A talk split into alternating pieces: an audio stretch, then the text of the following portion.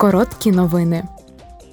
Завтра підкомітет Європарламенту з питань прав людини спільно з комітетом у закордонних справах, співпрацюючи з делегацією щодо відносин з Іраном, проведуть обмін думками на тему як підтримати права людини, свободу та демократію в Ірані.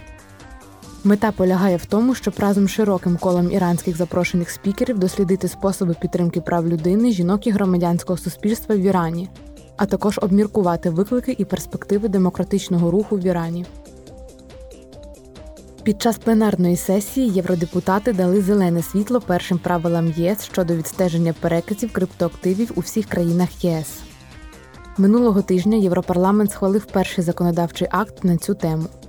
Метою тексту є забезпечити можливість відстеження криптовалютних переказів та будь-яких інших фінансових операцій, а також блокувати підозрілі транзакції. Згідно з законом, буде посилено захист прав споживачів та гарантії захисту від ринкових маніпуляцій і фінансових злочинів.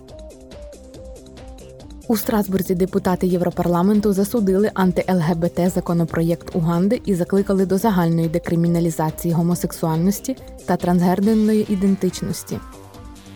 Депутати Європарламенту стурбовані нинішніми глобальними антиправовими, антигендерними та анти-ЛГБТ рухами, які підживлюються деякими політичними та релігійними лідерами по всьому світу. Депутати Європарламенту рішуче засудили те, що деякі впливові політичні лідери та уряди в ЄС, зокрема в Угорщині, Польщі та Італії, поширюють таку риторику.